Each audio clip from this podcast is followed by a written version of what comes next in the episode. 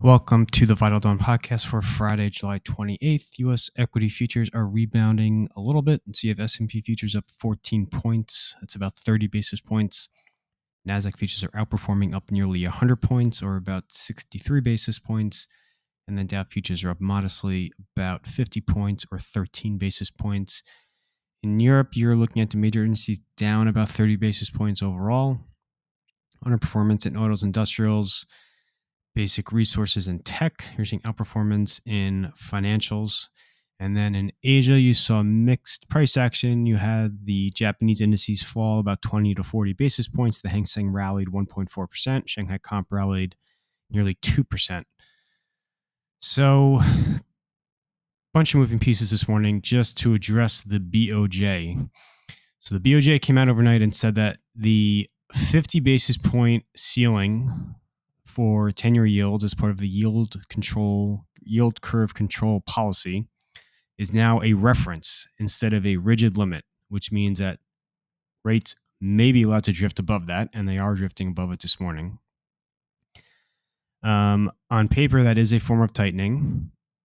Um, up until yesterday, there was some debate about whether it would come today or whether it would come over the coming months. So it did come today you know, this is such a very this is such a modest step on the on the road to BOJ tightening that it's it's barely worth even mentioning.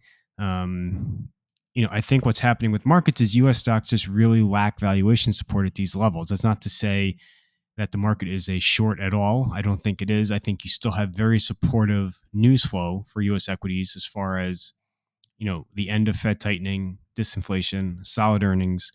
You have continued stimulus steps coming out of China, et cetera.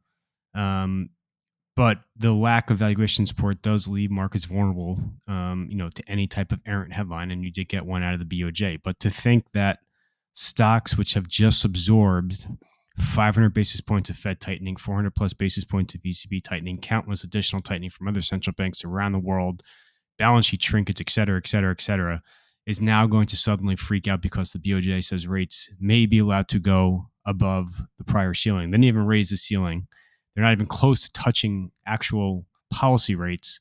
Um, it's just an absurd notion. So I would just keep that in mind before um, you know diving down a BOJ rabbit hole.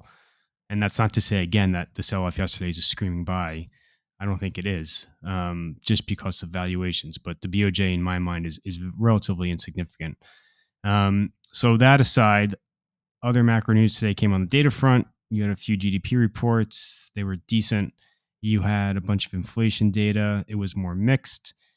Um, in the U.S. today, we get two important inflation numbers: the June PCE, which is expected to echo the CPI um, as far as showing further disinflation. You could get a headline PCE that actually breaks below 3%. We'll have to see. Um, then you also get the Q2 employment cost index out today, which will be an important, an important inflation data point as well. Um, other than macro news, it was another busy evening and morning of earnings. Um, you know the highlights include Intel, very low bar, and they exceeded it. You know they are making progress towards their turnaround. The absolute numbers are still pretty grim, but they are making progress. T-Mobile, um, you know, continues to vastly outperform the industry as far as subscriber additions. Ford did terrific on the headlines, big beat, nice guidance raise, um, but the actual electric vehicle division performed quite poorly, and they and they um, lowered a lot of their expectations or pushed out a lot of their expectations for that business. Roku was very strong in tech. Um, a lot of other earnings out of the U.S. last night, and then in Europe this morning, Hermes had very solid report, uh, very solid results. So, in contrast to the uh, the poor Kering results that came out yesterday, AstraZeneca, Sanofi, Capgemini, um, a bunch of others out of Europe. For U.S. earnings this morning, the big ones would be Aon, Charter, Colgate, Chevron, Procter and Gamble, and Exxon.